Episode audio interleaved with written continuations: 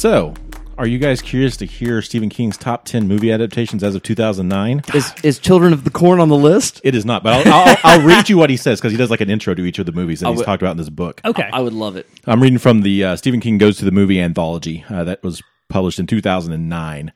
So his top 10 adaptations are, uh, as of 2009, Okay.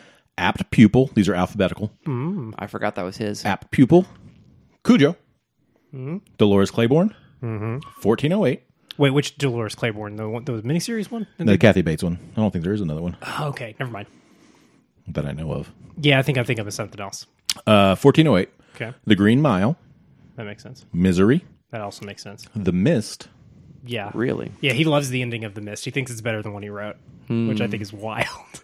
The Shawshank Redemption, Stand By Me, Storm of the Century. Really?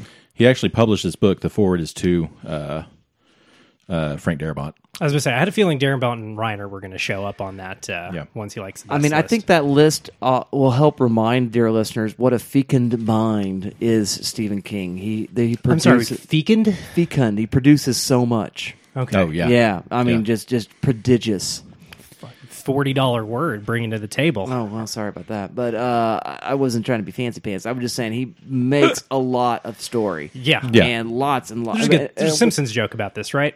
I think Like so. King A through L, or yeah, and the, the the joke.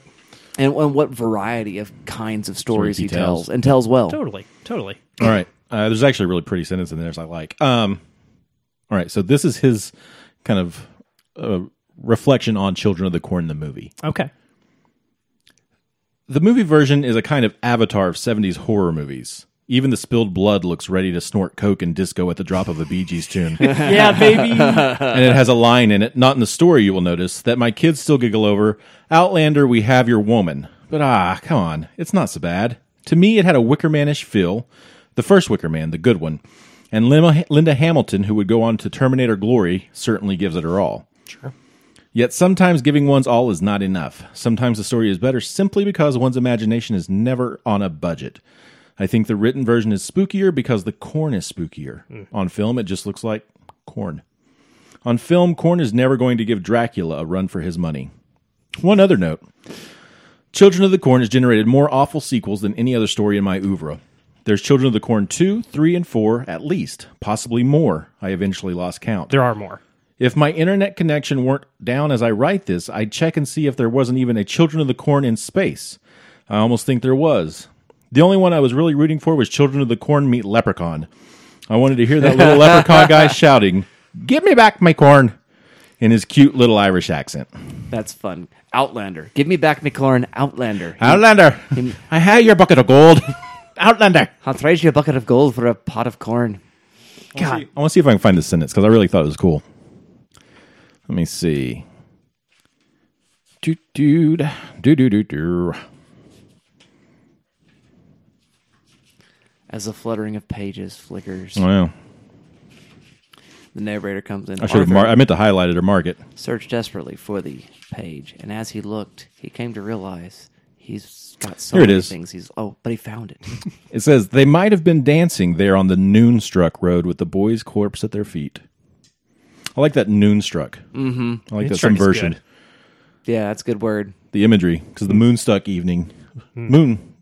Yeah. Yeah, it has a different picture when you think of that. But But noonstruck. Moonstruck. I Yeah. like that that twist on it. The uh, the the terrifying uh, reality of broad daylight. Yeah, Yeah, I love that. That's good. Very cool. Well, hello everybody, and welcome again to the Good Trash Honorcast. We gather around a table, we discuss the films you'll never discuss in a film studies course, and of course, as you may have realized, today's film, uh, close to Hemingford, perhaps Hemingford home, is uh, Ch- the Children of the Corn. Uh, so we'll be talking about it. I am still Dustin. I'm still Arthur. I am still Dalton, and Dustin has not alluded to this yet, but th- this is the the start of a whole cult thing we're doing, right? Yes, we are starting a new marathon for May. It is called Welcome to the Family, where we're going to be looking at cult films. Now, not not films under the radar, not seen by very many people, but movies about cults. Yes. It'll be a good time. I love me some cultishness. So Probably uh, spooky, too. Good times You would. uh, for all. In case you're tuning in for the first time, dear listener, we want to warn you though this is an analysis show, not a review show, and that does mean we are going to spoil the film. We'll review it too, but we're going to spoil the film, and we'll do that eventually, and we'll give you a bit of a reprieve if you listen and get interested and don't want to be spoiled upon it. Uh, you can come back uh, towards the end. This is what it looks like: thumbs up, thumbs down reviews, which are again very, very spoiler easy. Then we get into a little mental exercise we call expanding the syllabus, which might involve the gentlest of spoilers and perhaps some big spoilers of films of uh, the orbiting surrounding uh, stellar constellations of these particular movies, and based on what that syllabus looks Wow, like. Wow, bars. You thought you thought he was going to get stuck there, but he didn't. Yeah, well, you know. He pulls it out once in a while. He knows what he's doing. And then finally, we get down to business, and that business is analysis, and that's when all spoiler bets are off. So, therefore, there lies thy warning, dear friends. So, without any further ado, Mr. Arthur Gordon, voice of the synopsis. Can we hear that synopsis, please? Can we hear that cinema, please? Can we hear that cinema, please? On a cross country trip to Seattle, Vicky and Bert find themselves in the cornfields of Nebraska. After an incident on the road, they make their way to Gatlin for help. But the streets are empty, and the only thing lurking in the corn is danger. and Nilbog is goblin spelled backwards. Every time You they don't show, piss on hospitality. you cannot piss on hospitality. I won't allow it, Dalton. I know you won't. Uh, you- you've Not thrown in me- my house. Yeah, you've thrown me over my shoulder and uh, over your shoulder and put me to bed without dinner many times. Uh, I know this. Every time I saw the sign Gatlin, my brain filled in Gatlinburg, which was That's just funny. I was just thinking about the third verse of a boy named Sue. It's just about Yeah. the boy named Sue going to Gatlinburg to get drunk, and then, Yeah. then he fights his dad. That's what I thought about the whole movie, which you know makes sense because it is about fighting your parents a little bit. a little bit that and you know uh good times good times. All right well there you go. That is the movie. Let's do our, our best to review this thing. Dalton do you like children of the corn and why or more likely why not It turns out there's a lot of uh, a lot of hours of this film being talked about uh, over in the movie podcast circuit. I was just, you know, I, I, I like to every once in a while when we're talking about a movie see what discourse there is about one, and uh, this one's been covered. Uh, I listened to a little bit of uh, Psycho analysis, which is a horror therapy podcast. Yeah, it's a fun title, right? Uh, but they talked about this, and one of the hosts. It's funny you mentioned Arthur that, uh, or not mentioned. It's funny you read that selection in that, in that selection you read about the Children of the Corn adaptation. It's funny that King landed on the cocaineness uh, because one of the hosts kind of points out like, man, older King, like cocaine era King, is just he's going to kill everybody. Uh, which uh, it's it is funny that he. Uh, he sees that through line from his horror, you know, his kind of his uh, more Bachman side of his brain, uh, connecting through to this adaptation. Because I, I definitely noticed it. I mean, it's 1984 release, but it feels like it's 1979 in a pretty big way. Um, for better and worse, I think. I think there are times when the sort of uh, low budget trappings of this film really work in its favor. Uh, kind of gives it that.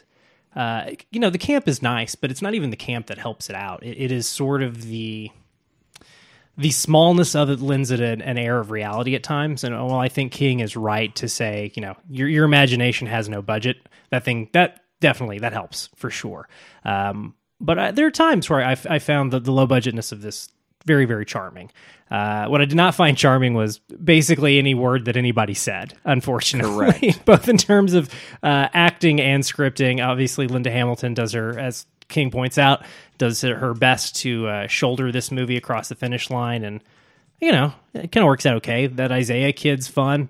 I mean, Isaiah and Malachi are what you, what you came isaac Yeah. Is it? I, it- Isaac. that's right. I am just saying your child's name. Sorry. Yeah, it's all right. Um, yeah, it is Isaac. Uh, There probably is Jeremiah there's and an gotta be. Isaiah. Yeah. I'm sure. Oh yeah. and Everybody's there's got lamentations that poor kid Uh, yeah, Isaac and, and Malachi are fun, right? I mean, I, I like how spooky they are, uh, and I, you know, that'll get you through ninety minutes, right? Uh, when he first showed up in the uh, the opening massacre scene, uh, I did call him an Arya Stark looking ass, and I stand by that. Uh, I can see that. yeah, right. Yeah. Uh, I don't know. I, it- it's weird that the central mystery of the novel or the short story. Um, I, I haven't read the short story, but I'm aware that the, the lead characters are kind of given the the uh, the Agency. not agency POV. Yeah, uh, yeah, yeah, yeah. we don't learn any of uh, what's gone on in, in Gatlin uh, until later in that short story, I guess. Uh, which, of course, in the film, you know, we know within five minutes. I don't know. It's it's a weird choice. I don't know. if the movie's better or worse for it. I just know that it, it struck me as odd for the entire runtime. Uh, it is unnerving though. It is probably the single scariest moment of the film. Is is that opening, which is very real uh, and very jarring uh, and very intensely shot. Uh, you know, puts you there. Uh, you know, mentally speaking, it gets you scared. Uh, and it just kind of falls apart after that. I don't know, man. It's it's kind of a boring movie. I'm glad it's only 90 minutes. Uh, yeah, everything that was done here was done better elsewhere, I guess, both before and after. Uh, definitely gave me uh, some Midsommar vibes for sure at times. Uh, the the folk art, especially. Um, I don't know. I'm I'm excited to talk about this movie, right? Like I think there's interesting things here, uh, both both both with you know religion and, and intergenerational conflict. Um, all of that stuff I think is going to be fun and interesting to talk about. It's just you know too bad the movie's not that fun or that interesting. The score's pretty groovy. I think the music's fun. Um, it, it definitely falls into uh, the Ghost camp. Uh, last week we talked about Ghost being one of those movies where uh, when the cops show up 10 minutes after the movie ends, it's going to be a real awkward conversation. This definitely has that problem. Because Yeah. don't they still have the, the dead kid in their trunk from like Probably. the very beginning of the movie? Probably, yeah. yeah. It's, it's weird. We'll talk more about uh, uh, Dr. Burt running over a child. You know, we are trying to keep it spoiler light. But that happens early in the film. Uh, yeah, I don't know. I, I I'm very curious to hear what you guys thought about it because uh, yeah, it didn't really do a whole lot for me. I think there's some fun sneaking and running bits towards the the third, you know, into the second act, start of the third, but overall, it's kind of a snooze fest, which is one of the worst things a horror movie can be. Fair enough, fair enough. Thank you very much for that, Mr. Dalton Stewart. Mr. Arthur Gordon, what say you regarding the children of the corn? Yeah, uh, it's bad. Um, it really is. I, I, I do think that I think there are some good ideas. I do think there are some interesting concepts on the table. Uh, the premise itself, I think, is is a solid idea, I think the short story has potential for a good movie. I think that um, there's visually a couple really I can't remember there are a couple of interesting shots that I thought maybe some of the running through the corn sequences, things like that. And, Yeah. and some of the production design is pretty cool. Like you know, when you see some of the cars like uh, filled with like corn husks and things like that, it, it's interesting. Yeah. Um, so I think some of that stuff kind of sets the tone, but I think you're right. I, I think there's just not enough there to kind of make it scary. Um, outside of that opening sequence, which I think is really well done, other than the narration, I, I think, I think to your point, setting this from the the kid's point of view in the town kind of hurts because the the point of view, the the narration's really uninteresting, and, then I think that's just the.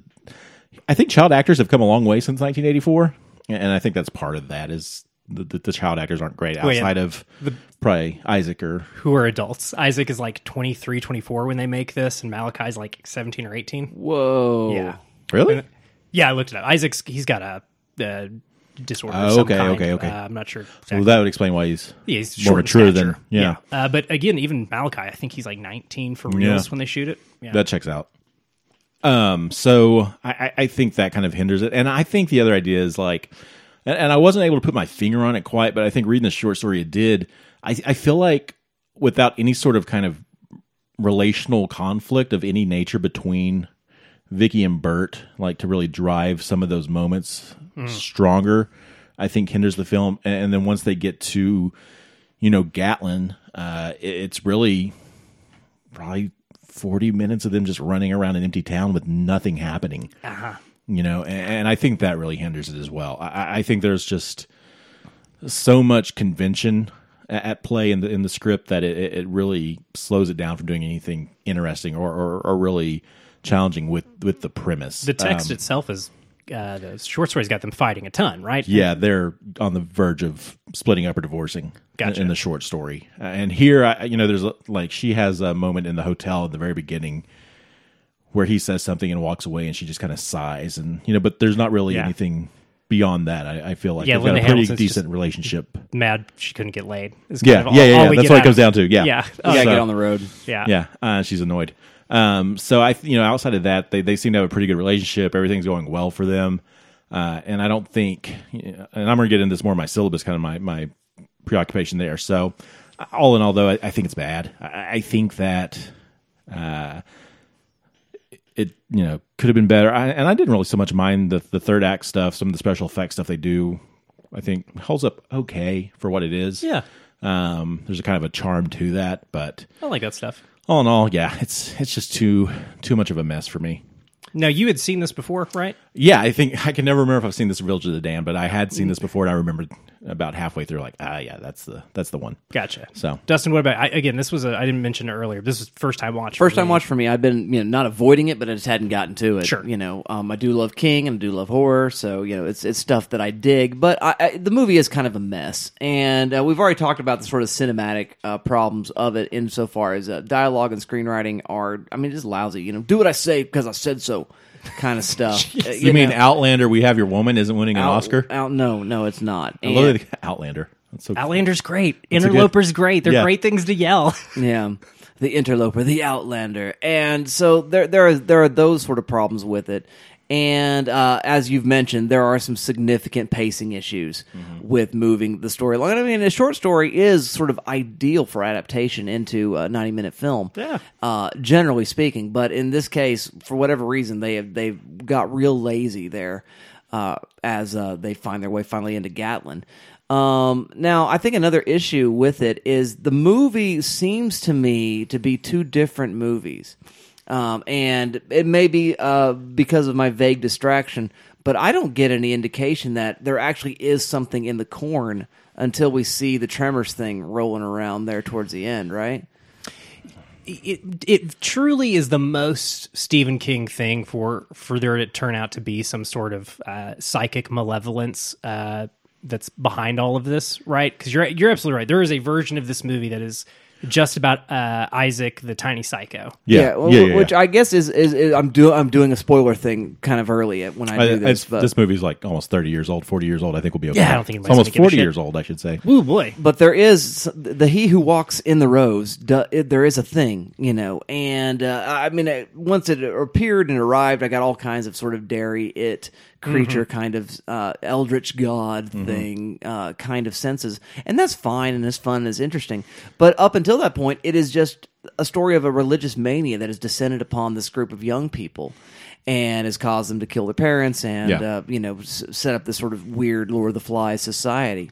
Um, and that's really interesting as an idea, but what we get from it is not very nuanced. I mean, it seems to be in some ways a critique of uh, of, versions of Christianity, but it, it is it is so vague and bizarre. Um, the score is good, but the score is so Catholic.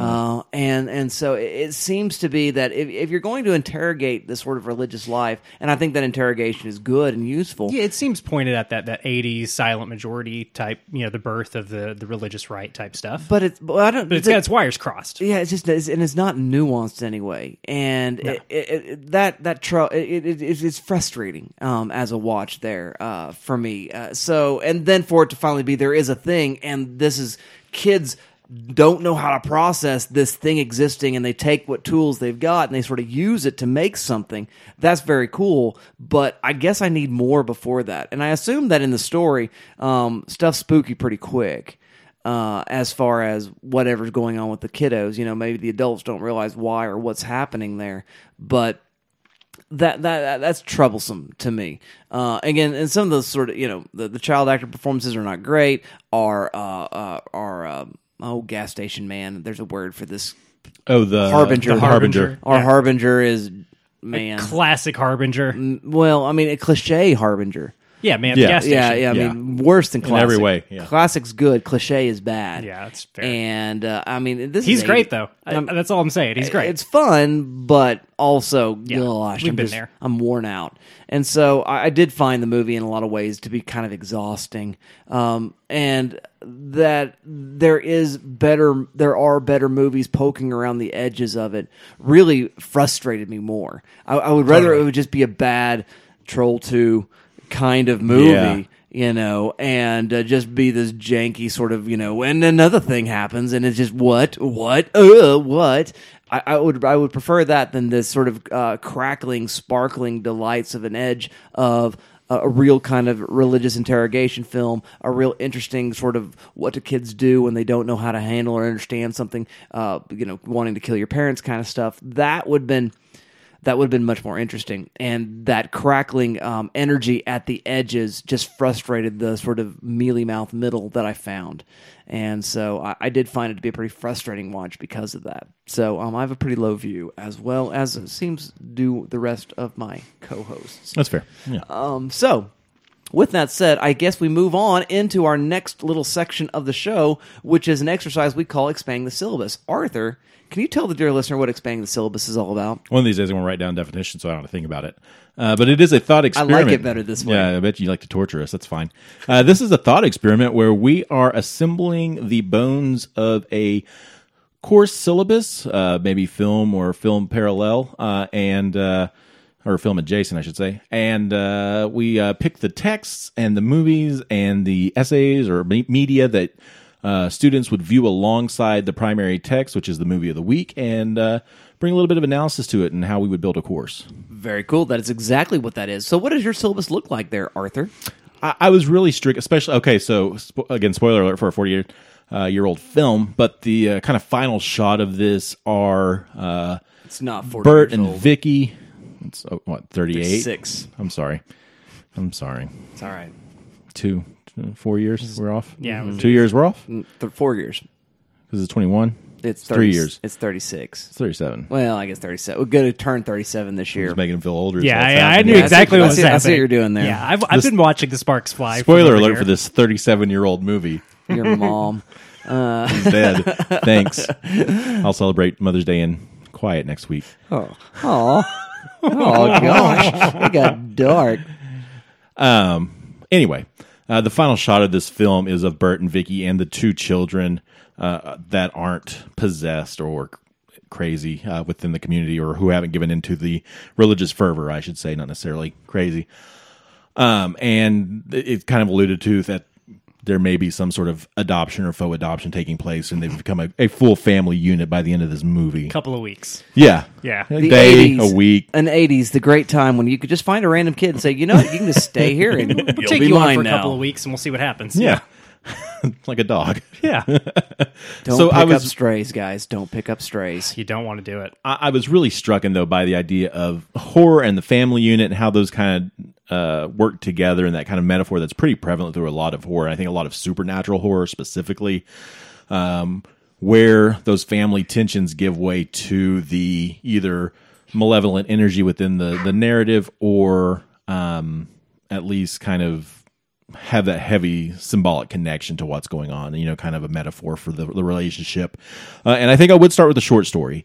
Uh, it's forty pages, and, and like I, I mentioned earlier, uh, the They'll first never read it. yeah, they probably won't. Uh, but the first probably fifteen to twenty pages of this feels like uh, just Bert and Vicky arguing. Um, Great. and I think her name. I don't even remember if her name was Vicky in the short story.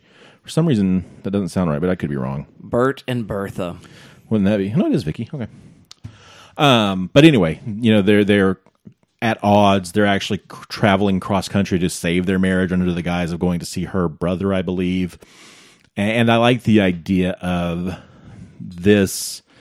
And the, there's kind of a subversion. I'm going to spoil this short story here in a second. Uh, and you know the the idea in, in a lot of these scenarios is once the the couple or the family are put through these trials, they come out the other side happy and a family unit, like we see in the movie. And this is kind of in that I feel like nihilist period of, of King's writing where nobody comes out alive, um, which I think is the more interesting ending. That Bert and Vicky are both killed and Yeah. taken. Uh, and I feel like obviously kind of the headspace of where King was at at the time, probably the kind of darkness he was in as a writer and a, and a person with his addictions and his struggles. But I, I think for a horror story, uh, that's the much more bleak, nihilistic ending um, that kind of shows in conjunction with the movie the two kind of ways you can go with this sort of metaphor and symbolism in in horror. Uh, so I think I would start with a short story, kind of parse that out because I think it is an interesting dichotomy with what is shown in the movie. From there, I'd go with the Babadook and the struggles of the, the single mother and the kind of problem child and that relationship and those tensions and how that manifests with the titular Babadook.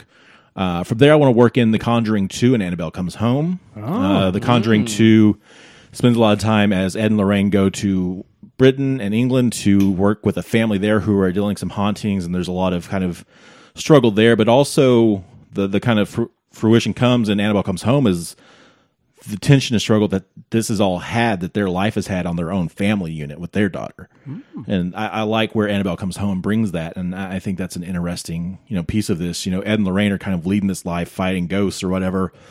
And we don't see the effects of that on their family unit until Annabelle comes home where we kind of see that attack on the home. And I think that's a fun way to, to go with that. You know, Patrick Wilson and Vera Farmiga had no clue that uh, when they signed him for The Conjuring, that was going to end up being like what four or five movie uh, Uh, yeah. commitment. I mean, keep keeping them well into It- middle age. it's somehow become the the strongest Warner Brothers extended universe.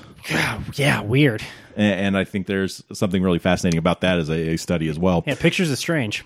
Yeah. Uh, uh, from there, I want to jump into Mike Flanagan. And I want to talk about The Haunting of Hill House, uh, the series he did for Netflix, which is all about family trauma uh, and how that's manifested in, in the supernatural. I also want to talk about Jurassic Park, which echoes what we see in uh, the movie we're talking about, Children of the Corn, uh, with that kind of construction of the family unit. There we have the Oh, kind of resilient father with Alan Grant and the kind of family unit he makes with Tim and Lex and Sadler, Ellie. Uh, I, I think that's just kind of a more modernized parallel of what they're trying to attempt in Children of the Corn. I think it works much better because of the character. You know, we, we're never really led to believe that either Bert or Vicky are anti kids or anti parent. Like, there's nothing about that in their character, and, and I think that's also a flaw within the the script. Without having that kind of conflict, why should we care if they adopt There- these two there's no- children? There's no character conflict in the entire movie, which Yeah. is one of the big problems. Yeah, exactly. Uh, and to kind of discuss how popular this trope is, I, I, I want to actually move into a, the the Christian realm and do House, co-written by Ted Dekker and Frank Peretti. Oh, uh, which takes the same trope but kind of applies it in a spiritual sense, uh, which I think just kind of shows the popularity of this idea. Uh, and then I would end this with a little gothic horror, and we'd talk Crimson Peak and, and Del Toro and that weird messed up family dynamic within that film uh, and and wrap it up there i think. But I, I was really just struck by the idea of the horror and the family unit and i think this would just be a section within a horror probably studies class or something like that but that's where i would go with it Very cool, very cool. I like that a lot, Mr. Arthur Gordon. Well, hey, Dalton, what would you do if you were going to make a syllabus built around Children of the Corn? Why would you do such a thing, and how would you get it done? All right. Well, I- you know, I could have talked about cults, but we're going to be doing a whole cult thing. Uh, you know, I, I wanted to talk about religious trauma, but I think I'm going to have time to do that uh, during this mini series. So I, I thought a little bit harder. I didn't want to waste that one with Children of the Corn. Uh, so I, I, he- I'm going to read you a quote that you're probably familiar with, but we'll we'll, we'll tease out here in a second. the children now love lug, love luxury. They have bad manners, contempt for authority. They show disrespect for elders and love chatter in place of exercise. Children are now tyrants, not the servants of their households.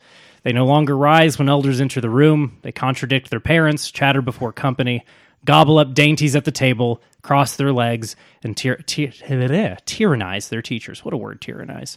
Um, 1783. it is George Washington. Well, and here's who it's supposed to be. It's supposed to be Plato quoting Socrates. Uh, you've probably heard this one before. Somebody's probably fooled you with this. Uh, it's not a real quote. Uh, it's been peddled around for a long time, uh, but it does come from uh, Kenneth John Freeman uh, in his 1907 Cambridge dissertation. Uh, some people have done the homework on okay, how did this big fake Socrates quote enter our popular lexicon? How has it become kind of the this ingrained example of people have always been bitching about the youth? Um, and so I will read a little bit about what uh, Kenneth Freeman had to say because he was studying. Uh, do I have the name of the dissertation? Ooh, I didn't pull it. Sorry, Kenneth. Uh, you've been dead for a while though, so I don't think you're going to mind. Um, but anyways, a survey of um, ancient Greece and attitudes in ancient Greece. But uh, here's what he actually had to say: um, the counts of the, and this is again him just kind of summarizing what, uh, after reading a lot of texts from the era, what uh, the complaints about the youth were. Uh, the counts uh, of the indictment are luxury, bad manners, contempt for authority, disrespect to elders, and a love for chatter in place of exercise. Children began to be the tyrants, not the slaves of their households. They no longer rose, yada, yada, yada, yada, repeating the things we already said before. Uh, various uh, and committed various offenses against Hellenistic tastes, such as crossing their legs. Uh, so again, he's just talking about what the the quote kind of got internalized and attributed to a famous ancient Greek person because you know that's how quotes live on is through misattribution. Uh, why are we talking about this this quote that gets bandied about? Well, because I think the the class is going to be uh, the kids are all right. Question, Question mark? mark? Yeah, of course. Uh, generational cohorts and their invention. Uh, so we'll be talking about generational conflict. Uh, this incessant need we have uh, throughout human history, uh, once one generation reaches a certain age, uh, to start uh, bad mouthing the people younger than them and uh, probably ignoring the people older than them. Um, I think uh, Dustin, as a younger Xer, uh, and Arthur and I, as uh, older millennials, we're, we're you know we're officially not relevant in the culture. I'm very excited about it, frankly. Uh, but I- I, think it is, it is extremely interesting that we can't as a species seem to break loose of this this thing we've got right uh, because uh, the, the current online discourse is how zoomers and millennials are supposed to be mad at each other about how uh, i guess we have bad genes or something i don't know it's not important um, yeah, I know. I, well, look, who cares? Uh, th- the point is, though, it is it is a thing we we seem hell bound and determined to do to each other. Uh, and I think this movie, when it is interesting, it, it gets at that. Right? It gets at this idea that there is some inherent uh, fear of destruction from the younger generation, uh, and likewise, there is a pull towards destruction felt by the younger generation. They must burn down the thing that is uh, uh, propping them up because they Paging Dr. Freud. paging Dr. Freud, paging Kylo Ren, you know, whoever, Mm-hmm. you know, page anybody. Uh, we got we need to get everybody down to the OR right now. Uh, so some of the films we might talk about, The Bad Seed, of course. Um, and uh, you know, we need to talk about Kevin. So we'll, we'll talk about some films where there is an explicitly like murderous minor, um, and, and kind of deal with that, unpacking both the the the the fact and the fiction of murderous children, because obviously kids be doing murders just like anybody else, uh, and we got to talk about that. Uh, it's a very real concern, especially in the uh, early 21st century happens a lot more than it should. Uh, but we'll also look at things like assassination nation uh, and rebel without a cause and breakfast club uh, you know bend it like beckham these these uh, tensions between um, the, the youth and the older that are uh, generally uh, being done by the older generation right? There there is this assumption on the older generation's part that it's the the younger generation causing this turmoil when clearly it is them being too stuck in their ways. And I, I think all of those films, in one way or another, kind of come at that question in an interesting way. Uh, I think we might also look at uh, the Noah Baumbach movie, uh, While We're Young, which uh, I think people have. Uh, there's interesting discourse around that movie, both pro and con.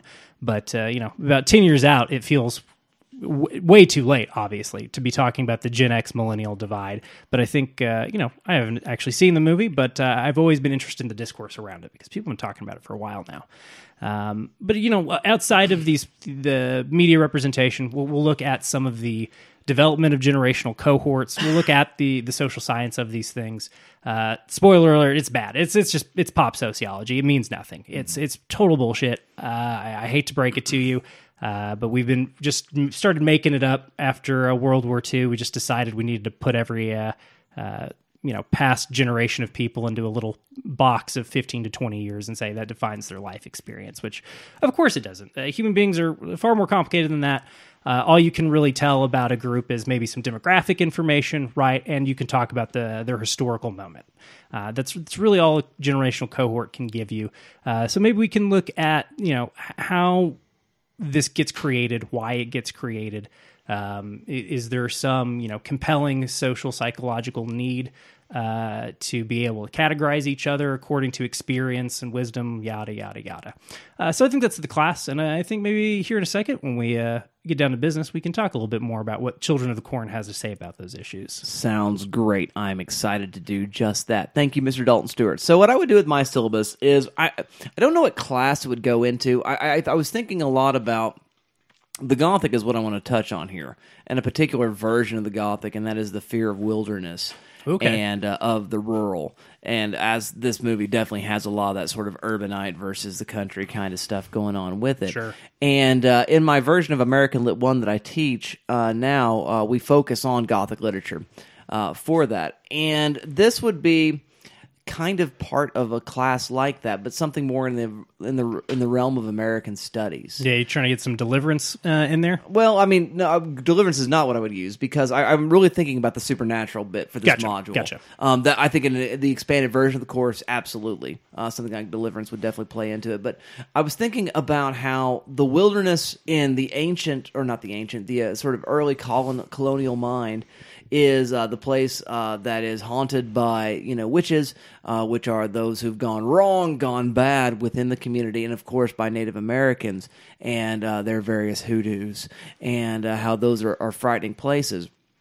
And so, but there's been an evolution where corn itself becomes one of those places in which those things are haunted. Your Jeepers Creepers or signs or, you know, any, any version of that sort of uh, aesthetic.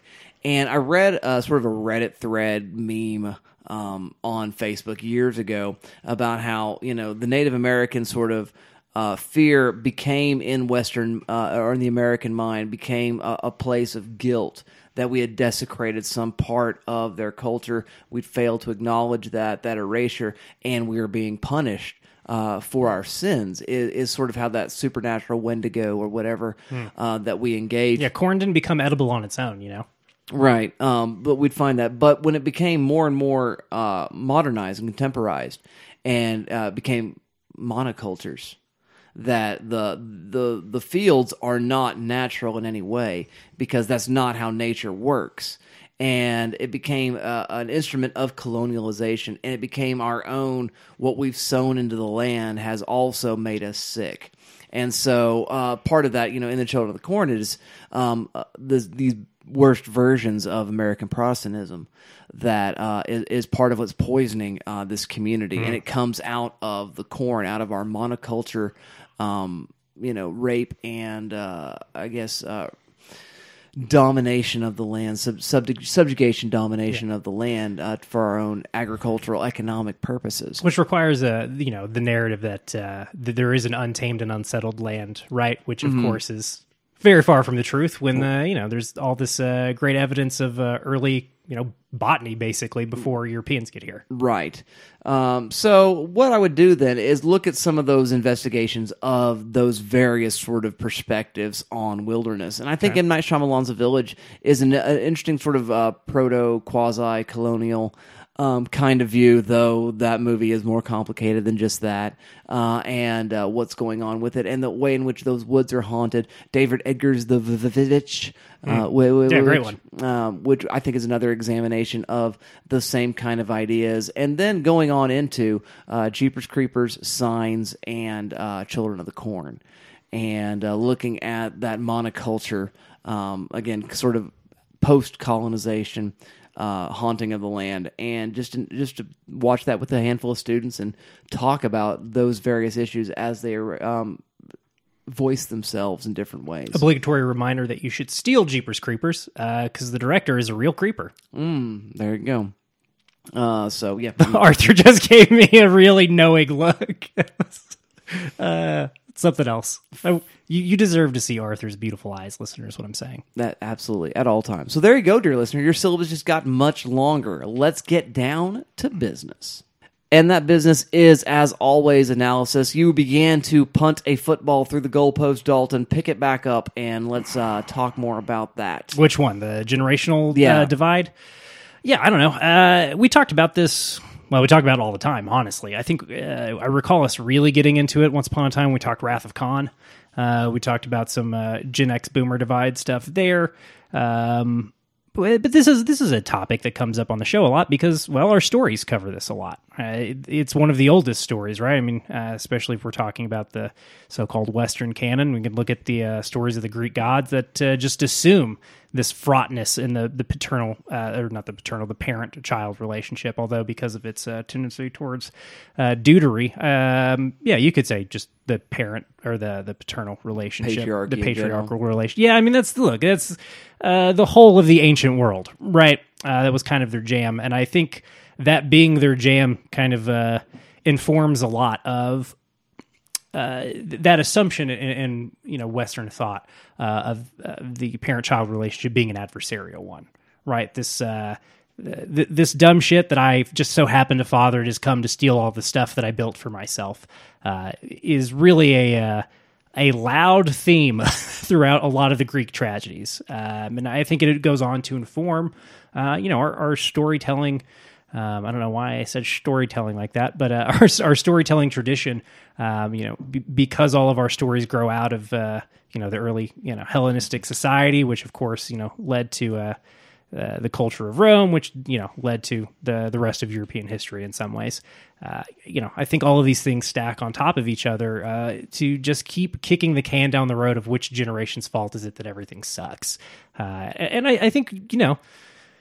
I don't know that Children of the Corn really offers us anything uh, in a way of a remedy to that. I, I, think it acknowledges that that narrative is a little broken, though.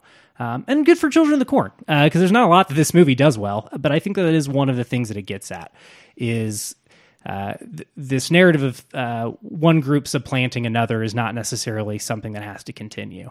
Um, I don't know. The film doesn't really get anywhere with that, though, other than you know this sort of what is his name, John who? Bert? Judd. Bert? That's his name. Who? Bert. The, the main guy? Yeah, Bert. Bert. Such a forgettable name. Right. Well, he's such a forgettable character. He truly is. And we can talk more about this line when we inevitably get to talking about, you know, the exploration of religion in this movie. But Bert's little soliloquy or whatever about, uh, um, you know, true religion being uh, uh, something that has to have love and compassion. Without that, it's a it's a lie. Mm-hmm. You know, that's something, right? And I, I think that that kind of speaks to uh, that tradition uh, of stories that say, no, uh, God's trying to kill you, and God is your dad, and your dad's trying to kill you. You better kill him first. Um, I don't know. I don't, I don't, think it's super useful for anybody, honestly. Um, and uh, it's it's good to interrogate that and, and see where that that fails to to really provide us anything to think about productively. Right. absolutely. I mean, you could think about. I mean, what is that crazy? Luke Perry uh, TV series where all the kids or all the adolescents, pre-adolescents, don't die of a disease, and everybody else that's an adult just dies and gets wiped out. It's a television series. Oh yeah, yeah, yeah. Luke Perry. Luke Perry's in it, and uh, it's based like, on a um, novel. Malcolm Jamal Warner, I think. It was on Fox, right? When, when would it have been? This is like two years ago, I think, is Oh, when it's it like- premieres. Oh, Luke passed away. No, Oh, nineties. Yeah, Oh, this is something else. Then Yeah, you're this- thinking of a different thing yeah. Okay. Than I thought you were thinking of. I don't know. We're gonna find it real fast. R.I.P. to Luke, though. Night Vision? No. No, Uh, Oz? No. It's the No. prison one. Jeremiah? Jeremiah. That's it. Wow, way to recall something. Uh, Yeah, Malcolm that- Jamal Warner. Nice. It was a Wow, Showtime yeah. series. Oh, good pulls, Dustin. Uh, nobody saw J- Jeremiah Apparently on not. Showtime, so remind us what it's about a little bit. Well, I mean, I don't remember much of it, but what I do recall is that uh, for some reason there is some disease that ravages uh, all the uh, the world, Hmm. and if you have not yet gone through puberty, you're immune. gotcha. Your classic YA novel setup. Yeah, yeah, and so it is. Again, Lord of the Flies, but on a global scale, uh, in some sense, and uh, you know those those stories do tend to be like wrecking with that and how you know our parents broke the world and they made the disease. I think. It's it's it's their fault that it's there, you know, and so there's sort of an ecological disaster, kind of a climate change thing uh, that's working at it, and its thematics there. And it, but it is this idea that uh, you gave me this terrible, terrible world, and uh, now it we have to deal with it. And so that that sort of angst and anger uh, does uh, find its voice in various uh, media. Yeah, it's one of the reasons I pulled Assassination Nation because Mm-hmm. of, you know for that film's shortcomings and the the, the continued weirdness of uh, Levy's career. Um, I think that film g- does a good job of of interrogating that right of. Mm-hmm. The the structures that tend to uh, bully uh, the younger generation for uh, you know lack of a more sophisticated way to put it. Right, and I mean westerns have been doing this for a long time. And Sure. There's always that old sort of old man and old man strength and old man wisdom and canniness that's going to really get you by. And I'll show you, young kid, what you're supposed to do. Um, I, I was thinking a little bit as you were talking though about the weird way in which uh, Children of Men provides a different kind of dialogue and the sort of. Uh, again, in in the same kind of way, some sort of disease has racked the planet, and now there are no more children and uh, the grief that that provides. And that's an interesting counterpoint because although there is this sort of tension where uh, you see again John Wayne is always superior to some you know snot nosed kid in a western, or our parents wrecked everything in the case of say a Jeremiah. Um, that Children of Men uh, provides a way in which our, our children are the future. Uh, which is again cliche to say, but um, there, there's something really, really mournful uh, about its tone uh, in both the novel and in the um, in the film version by Aldemovar. Aldemovar, yeah, Almodovar. No, no, it's um Cuarón. Cuarón. Cuarón. Yeah, I was like yeah, one one of the three amigos. Um, I got the wrong one. Sorry, um, but that I, I think that's an interesting sort of interplay of there are other possibilities, and then of course the reestablishment of a nuclear family, like you were saying with Jurassic Park, um, and Zizek's sort of uh, preoccupation with uh, Spielberg's uh, obscene fathers, who finally kind of get it together by the end of a film. Um, but yeah, I don't know if there's anything more to say about that other than there are these sort of weird tensions that are there, but I don't really see a lot of uh, mourning of the missing parents. Every time they're gone, it's good thing. And you know, yes, the world's a disaster. They didn't show us some things that we needed to be shown, but also they made this mess. You know, I don't, I don't, I don't see it going the other direction very often in cinema. And that's probably because you know adults make it. That's what I was about to say. Yeah, it's probably because all of these narratives about children are written by adults trying to remember what it was like to be a child, which is, you know, something very, very difficult the further you get out from it, I think. Mm-hmm. Um, not that I'm saying we should have, a, you know, a room full of 14 year olds uh, at typewriters trying to tell us what we should be talking about. You never know. It seems like a terrible idea. Uh, boy, does it. God, I'm picturing a room full of 14 year olds right now. It's the scariest thing I can picture. Truly. They're terrifying. Yeah. And that's what's so scary about them is they are going to kill us. You know, hopefully not literally, hopefully in a more metaphorical sense. Uh, but you know, I I understand both Stephen King, uh, probably because you know his kids are what they're born in the eighties, right?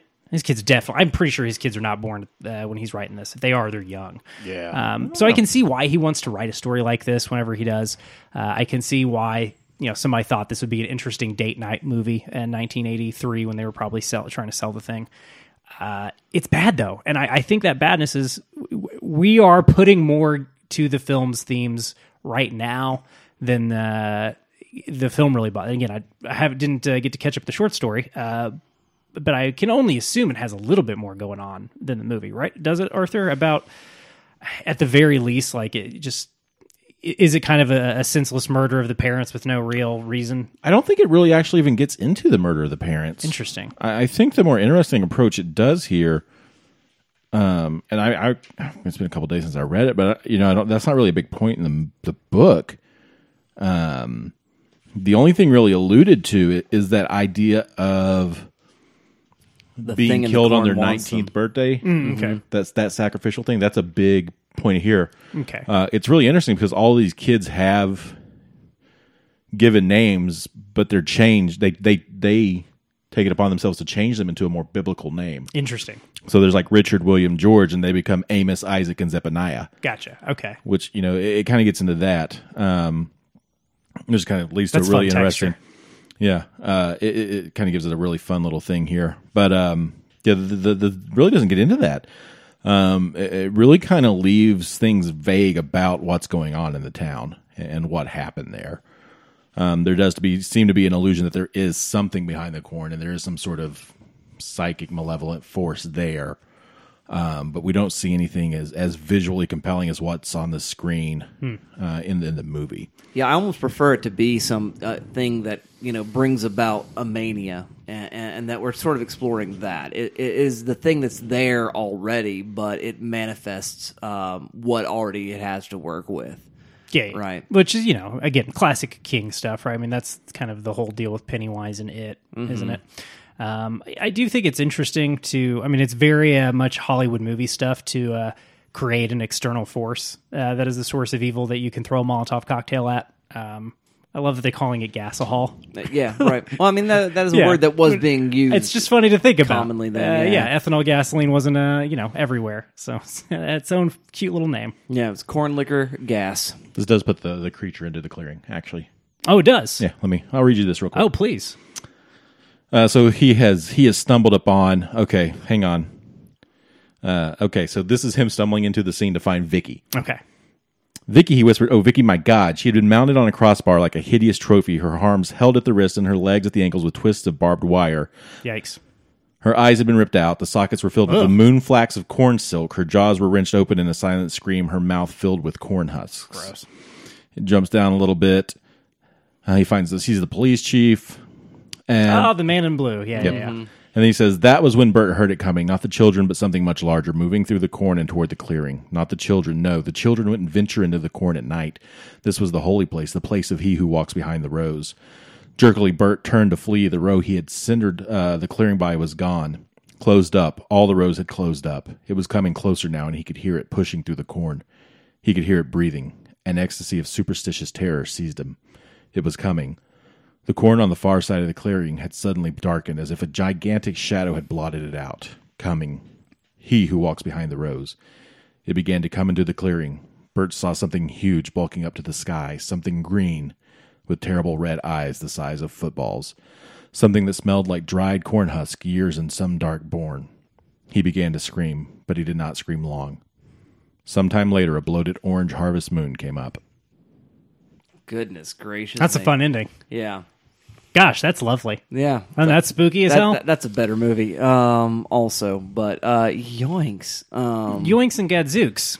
um, You know, it's hard to resist the pull of uh, an eldritch uh, being. Mm-hmm. You know, absolutely. how can Yeah. you not uh, cut on your, your chest and give the blood to everyone, and then you know be murdered for your birthday? Right? Yeah, oh, happy birthday. So I was going to see. So this came out in '77 in Penthouse, was when it was originally published, and then he collected it. Great, great. The seven, the seventies, man. I mean, that was. I mean, that's how he made his money, though. He's sending stories to Playboy and Penthouse and all those others to get these things published and make a check. Uh, it gets collected in Night Shift in '78. Okay. Joe Hill was born in '72, Okay, so he's got a little six year old run around. and then Owen was born in '77. so Ah, he had one on the way. there you go. And and one had already came. And Makes I don't perfect know- sense. Okay. He is that third kid, I think, but I don't know. Naomi. I don't know when she was born. Joe is Dustin- obviously, the, I think, the eldest. You're the only parent at the table. Um, Correct. you know, a, a parent to ch- children without lots of fur and you know, Four lacking legs. opposable thumbs. Uh, what, what? I don't know. Are you worried about the kids murdering you? Yeah, sure. Yeah. Okay. I mean, yeah. I mean, yeah, of course I am. Yeah. Uh, there, there, there definitely is this sort of bowing up kind of thing that happens, you know, especially when you're a father of boys. yeah. You oh know, yeah. You know, so that's a Trying to fight your dad's a rite of passage, right? I guess so. and it's a rite of passage for your dad to not lay hands on you. I guess. or well, anyway, uh, sometimes it goes sideways. Yeah. No, Uh, I've heard stories. yeah. I've I've got a couple of dads, and I've, I heard a couple of fight stories. Yeah. Um, and I, I- do think it is, you know, you know, the young bucks trying out the old bull kind of thing. I mean, that that that's part of it, I think, and just, you know, I I, I finally have some size and some strength of my own, and I want to I want to test it, and I want to test it against the strongest thing I know, which is, you know, that force of nature, which is father, right? Sure. And it is um, something, you know, oddly Freudian, uh, again, working in there that just sort of not not you know in the Oedipal sense of you know I want to bang my mom. No, but, in the yeah, I got you. The the sort of the cultural supplantation sense. Right. Well, in the way in which you know dad has been, uh, or you know the name of the father, the nom de pere, if you're going to go Lacanian with uh, this particular psychoanalytical tag, uh, and uh, that uh, the name of the father says, "I have authority, you don't have authority. I'm I'm in charge, you're not in charge. I have the rules, you don't have the rules." And uh, that you're getting to a place where you're like, "I want to make my own rules. I want to make my own decisions." And so, in some sense, that father has to die uh, for you to feel uh, a freedom to do that next thing, whatever it happens to be. Which is interesting that we find the children of the corn, uh, Los Chicos del Maíz, we find them uh, doing something of a religious deconstruction, right? They, they've taken their uh, uh, Christian idols. Weird how into idolatry Christianity uh, at large is. What with all the don't do it. Uh, There's so much don't do it in there. Anyway, uh, it is interesting that they have now uh, taken these Jesus and Mary portraits and turned them into corn monsters. It's one of the best uh, like bits of design in the movie Yeah, it's very, very interesting. they look creepy as hell. Like they're aw- they're awesome. Uh, again, like all of the uh, religious folk art in this movie is like what it just kept blowing me away. I just kept thinking, man, this looks cool. Uh, it's very spooky and it's one of the more effective things in the movie. Um, is there any there there other than just the idea uh, of religious deconstruction and reconstruction? I mean, I don't know that there is a there there because they are doing it again in reaction to this horrible thing that is, Sure. you know, speaking apparently to Isaac and uh, clearly is speaking and eventually speaking through Isaac, which is a the creepiest moment in the whole movie. Pretty scary. um, and uh, that you know if you find the the the encounter with the real I- i'm very lacanian today if you found that encounter with the real um, and your symbolic order no longer can symbolize that you'll take the pieces of what you've got and reconstruct it around that real Totally. And, and so that that does seem to be what they're doing is is just adapting it to the more of what they've encountered, uh, which is is terrifying and really does. I I I think if you did it justice, creates a much more sympathetic Isaac and Malachi Yeah, sure. you know um, but the movie fails to see that you know um, because they're just sort of pure evil um, manipulative you know power hungry all that kind of stuff and uh, i mean those critiques i to to see a different version of the movie in which isaac is just again possessed of religious mania and his own egomania and using it to manipulate and control others. That critique of religion is is powerful and Sure. and good. But because it is so diffuse it, it sort of fails in my mind. So that, I, I think there is less of a there there because of that. Yeah, we do get something interesting, I think, with uh, Malachi trying to usurp Isaac, which is just kind of like classic cult dynamics. You've got the guy and you've got the muscle, uh, or the the you know the younger one. lieutenant Uh, yeah. the, the David Miscavige. Uh, we we don't live anywhere near a Scientology center. They're not going to you know chase us. We live in Oklahoma. They we you know they're we're fine. Um, yeah, that's Psycho. Uh, he knew to be in line behind LRH and make sure uh, to take over as soon as there was a chance to take over. And, and that is, and I'm sure we'll talk about this more in this cult marathon. That's how new religious movements carry on. That's how they go from being a cult to being a religion Foundational. Yeah. that's all you got to do is just have a guy behind the guy. Yeah. Um, and th- boom. To carry on the. yeah, you got the thing. Uh, but it is interesting how so often, uh, especially in you know cults that end in violence um, or are working their way up to a moment, uh, an explosion of violence, there there is almost always a, a figure within that pushing it right? Saying that somebody that kind of gets that there's a game going on and they know that they can usurp no no no you don't have the voice of he who walks behind the rows. I've got the voice of, of he who walks behind the rows. And again because we have a, an actual malevolent force we don't get to do anything with that. But I, I found that moment where isaac and malachi are kind of arguing about what to do uh, with bert and uh, um, oh my god linda hamilton. Vicky. Vicky. god they're just the most boring generic short names. Mm-hmm. Bert, when they're trying to decide what to do with Bert and Vicky, I, I don't know. They're, again, I don't know that there's a there there, but I, I think at the very least, especially 1984, we're not really talking about this. You know, we've we've got a whole lot of cult uh, drama coming up uh, at the at- end of the 20th century, uh, but we're not quite there yet. So I think it's interesting the film sees that and, Right. and plays around with it a little bit. I was just kind of wondering. I, my, my familiarity isn't really there quite as much as yours, I think, Dalton. But um, uh, obviously, I think this movie is is one in a long line of you know this was kind of peak Stephen King, where everything he was doing was being optioned. Uh, but I was kind of wondering about this in light of the Satanic Panic and that kind of social fear of the children. So I didn't know if there was anything there.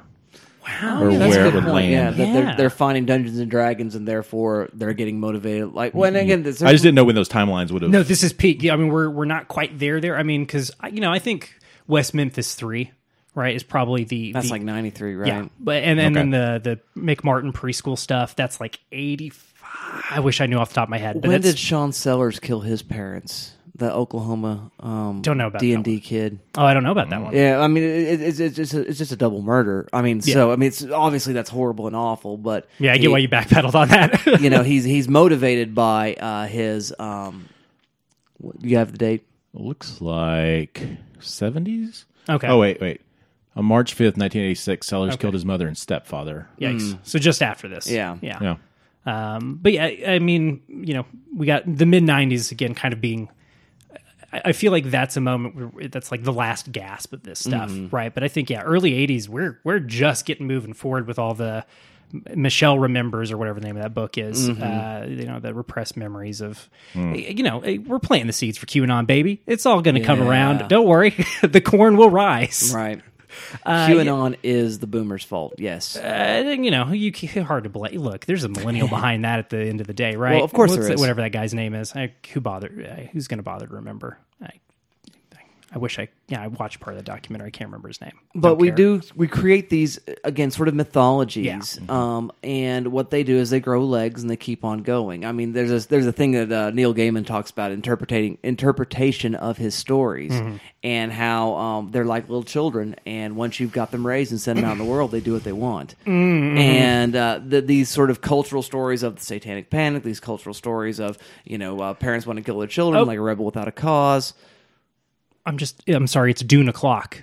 Yeah. Uh, the Dune Messiah. Um, I'm deep into Dune Messiah now. It's it's all about how the thing, whatever you want it to do, even if you have nefarious goals, it's gonna get away from you. Even, even if your goals are already bad, they'll get worse uh, because you can't. Yeah, you can't control a thing once you put it out into the world. It, it will take on a life of its own.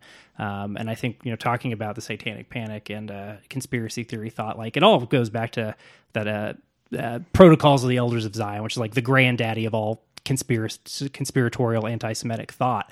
Like all of this shit goes all the way back to that, which has been around for like 150 years at this point, a long time. I don't never bothered to internalize that date. But uh, it's funny you went to Gaiman because there are so many different places that you can find. Uh, I don't even know what to call it. I was going to say trope, but it, it's not really a trope if it's a thing that happens in real life. Uh, it just is a fact of history, I guess. Right. A fact of human group behavior. Well, I'm, I'm thinking about uh, Nicholas Kazantzakis' Last Temptation of Christ and Scorsese's adaptation of it. One of the things that are among the ad- uh, the temptations of Christ not to go through with the crucifixion and the establishing of this religion is that um, people are going to do some very, very bad things in your name. Um, it doesn't mean, and I and I think Bert actually hits on that with that again, sort of trite um, speech, is that you you you might lose the plot uh, because you've got yourself so caught up in some of these weirdo details, and that if it doesn't have love and compassion, then it's not true. But that's what you miss you get misguided on, and then you get it twisted. That's that is what happens with all the stories. That's what happens with all the sort of meta narratives. And uh, you know, uh, Jean Francois Lyotard says, you know, uh, postmoderns are skeptical of meta narratives, and that's not really the case. It's just that we've pluralized our meta narratives.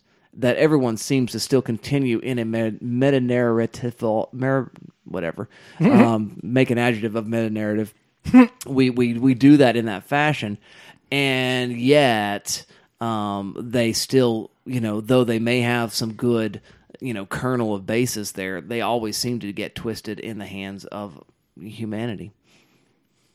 That's a difficult thing with uh, doing anything as a group, right? Everybody's. Uh, oh gosh, I was trying to remember. There's a. It's not important what it comes from, but uh, the, the long and the short of it is, uh, not everybody has the same idea about what's good, uh, and that does unfortunately tend to cause some problems, especially if you've got two opposing groups working from the same meta narrative. Right. shit can get hairy pretty quick. Right, and we all are swirling cauldrons of id. And, Oh, yeah, and, and, and and finding ways to use this for those baser needs, whatever they happen to be. Well, I think we're, we're going to have lots of time to explore more of that in the coming weeks. I, I imagine. Probably so. Do we have anything Children of the Corn specific we want to go out on? Um, you know, uh, don't uh, adopt lightly. I guess you know. Uh, don't go to creepy old towns if somebody tells you they got religion and they don't cotton to outsiders. Stay clear. Mm-hmm. Listen to the harbinger. If the streets are empty, keep driving. Uh huh. Good call. Good call. Um, Any other small town uh, tips? Get away. get away. just just get out. Get out now. Yep. All right, well, let's render a verdict then on Children of the Corn. What do we say? Shelf or trash, Dalton? Go. Nah, it's not important. No, Moving get on. it out of here. Thank you. What do you say, Arthur? Yeah, it's just throw it in the compactor. Yeah, for sure. Um, definitely. Um, if you're a king completist, I guess, but Nah, don't even. but don't own it. Just watch it, because you'll really not care to come back. So uh, there you go. It's weird that this one's got a, a soft spot for some folks, though. yeah, it was number seven on Rolling Stone's top Stephen King movies, top thirty Stephen King movies, which is a weird flex, but okay. I think this is one that people More power to you, I guess. saw as children and Maybe really a nostalgia. resonated. that has to be it. And it's sort of you know, well, I mean, and some of the imagery is arresting. I mean, those, those Yeah. corn crucifixes are a thing. that folklore element's really got Yeah. some got some potential to it. Yeah, if I'd legs. seen this movie as a kid, I think I could see it getting lodged in there Stick with pretty you. deep. Yeah. Yeah. So, well, there you go, dear listener. Those are our thoughts on Children of the Corn. If you have any thoughts that you'd like to give to us, Dalton will tell you how to do it. I'm going to do that right now. You can uh, send your long form thoughts to goodtrashgenrecast at gmail.com. That's where uh, you can send those. We're not always the best about keeping an eye on it, but you know, if you got a long thing to say, let us know. Um, don't go to Facebook ever. Um, if you feel you must go to Twitter, we're at Good Trash Media. Uh, you can find links to all, the episodes of this show, uh, putting those out as they come out, and uh, links to other fun shows like uh, The Wheel of Randy with Dan Wade. Just had Connor Ratliff on, great episode. Uh, and then you can check out The Praise Down with Heath and Alex. Um, speaking of religious uh, deconstruction and reconstruction, uh, that's kind of what the, the show's deal is, but uh, their most recent guest, uh, Lindy Mackey, who I called Lindy Mack last week. My bad, Lindy. Sorry about that. I hadn't actually heard your last name said aloud. Uh, they did a two parter with her. Uh, they covered so much ground on, uh, you know, being an ex-evangelical, uh, finding a way to deconstruct uh, your your faith upbringing and, and looking at when do you start to do a reconstruction there. Uh, how far can you get into it before you decide to, you know, take a couple steps back and deconstruct? Like the first uh, half of this two part episode is really great. I think you should check it out. The second half, they really get deep into uh, uh, DC Talks, well, the early '90s one. I think the one from like '94. It's not the one with the Jesus Freak. It's the one before that. Oh, like some of that purity culture stuff. In Oh it. yeah, they get into all well, Yeah. and just like kind of the weird and, and the weird racism of uh, evangel. We're just two eval- hunks and a Negro. right? Wow, yeah, I Yeah. did not know about that track. Yeah, they listened to that one. It's upsetting. Mm-hmm. Uh, so anyway, that's the praise down with Heath and Alex. If this, Bothered me that I don't know. if you want more, uh, free at last. free, at last, that's yeah, the one they that's talk it, about. Thank yeah. Mm-hmm. you, Arthur. Oh God, the I think I have a cassette the of it somewhere laying audacity- I have it on the CD. yeah. audacity of using an MLK sample. Wow. Anyway, there's a lot of gross stuff on that record, and I think uh, I don't know if you grew up uh, in the evangelical tradition. I think you'll get something out of this pair of episodes. Uh, really, if you haven't checked the Praise Down before, great ones to jump in on. Uh, that's uh, at the Praise Down on Twitter, and again, we're at Good Trash Media. All the links to the shows already mentioned, you can find them there. Uh, what else? Uh, oh, the pinned tweet at the Praise Down. If uh, you like it so much, you want to hang out with uh, me or anybody else, uh, yeah, join the Discord server. It's fun. Uh, I didn't watch Children of the Corn in there. I wasn't going to subject anybody to this. Uh, Thanks. but it's a cool place to hang out. Uh, I'm trying to convince Dustin to get on there. Uh, Heath and I were conspiring to make you. I'm uh, gonna. Yeah, we were conspiring to, to force you to get in there. It's just a question of getting around and doing. well, you know how the, the, the plan is, right? They they got a subscription to PureFlix. Yeah, they're gonna do some PureFlix watches. Oh yeah. Yeah, yeah. Gnarly. I had a feeling that'd be the one to get you in. Um, yeah, that's all social media that's fit to print, I guess. Uh, yeah, we'll we'll hold off on the Patreon for this week. We're not making anything right now.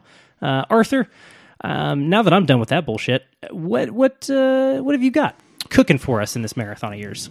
Well, next week, having now met the children, we hope uh, that you continue to enjoy our Welcome to the Family Marathon. And next week, we invite you to commune with us as we celebrate the summer season and discuss Midsommar. of course, Ah, yeah. yeah. I had a feeling we were going to get to this I mean, one. Midsommar's got to happen. Yeah. wow, yeah. Um, is the is the director's cut even out there? Was it Uh, just you a have to pay to buy theatrical thing? You have Okay. to watch it on Apple. I think you can buy it on Apple. But it's still uh, regular, on, free on Prime if Yep. you got Prime. Yeah. Yeah, I think I might go watch that director's cut though. Well, uh, I guess we'll have to talk about that next week. So there you go, dear listener. You keep watching. We'll keep talking, and we'll see you all next time.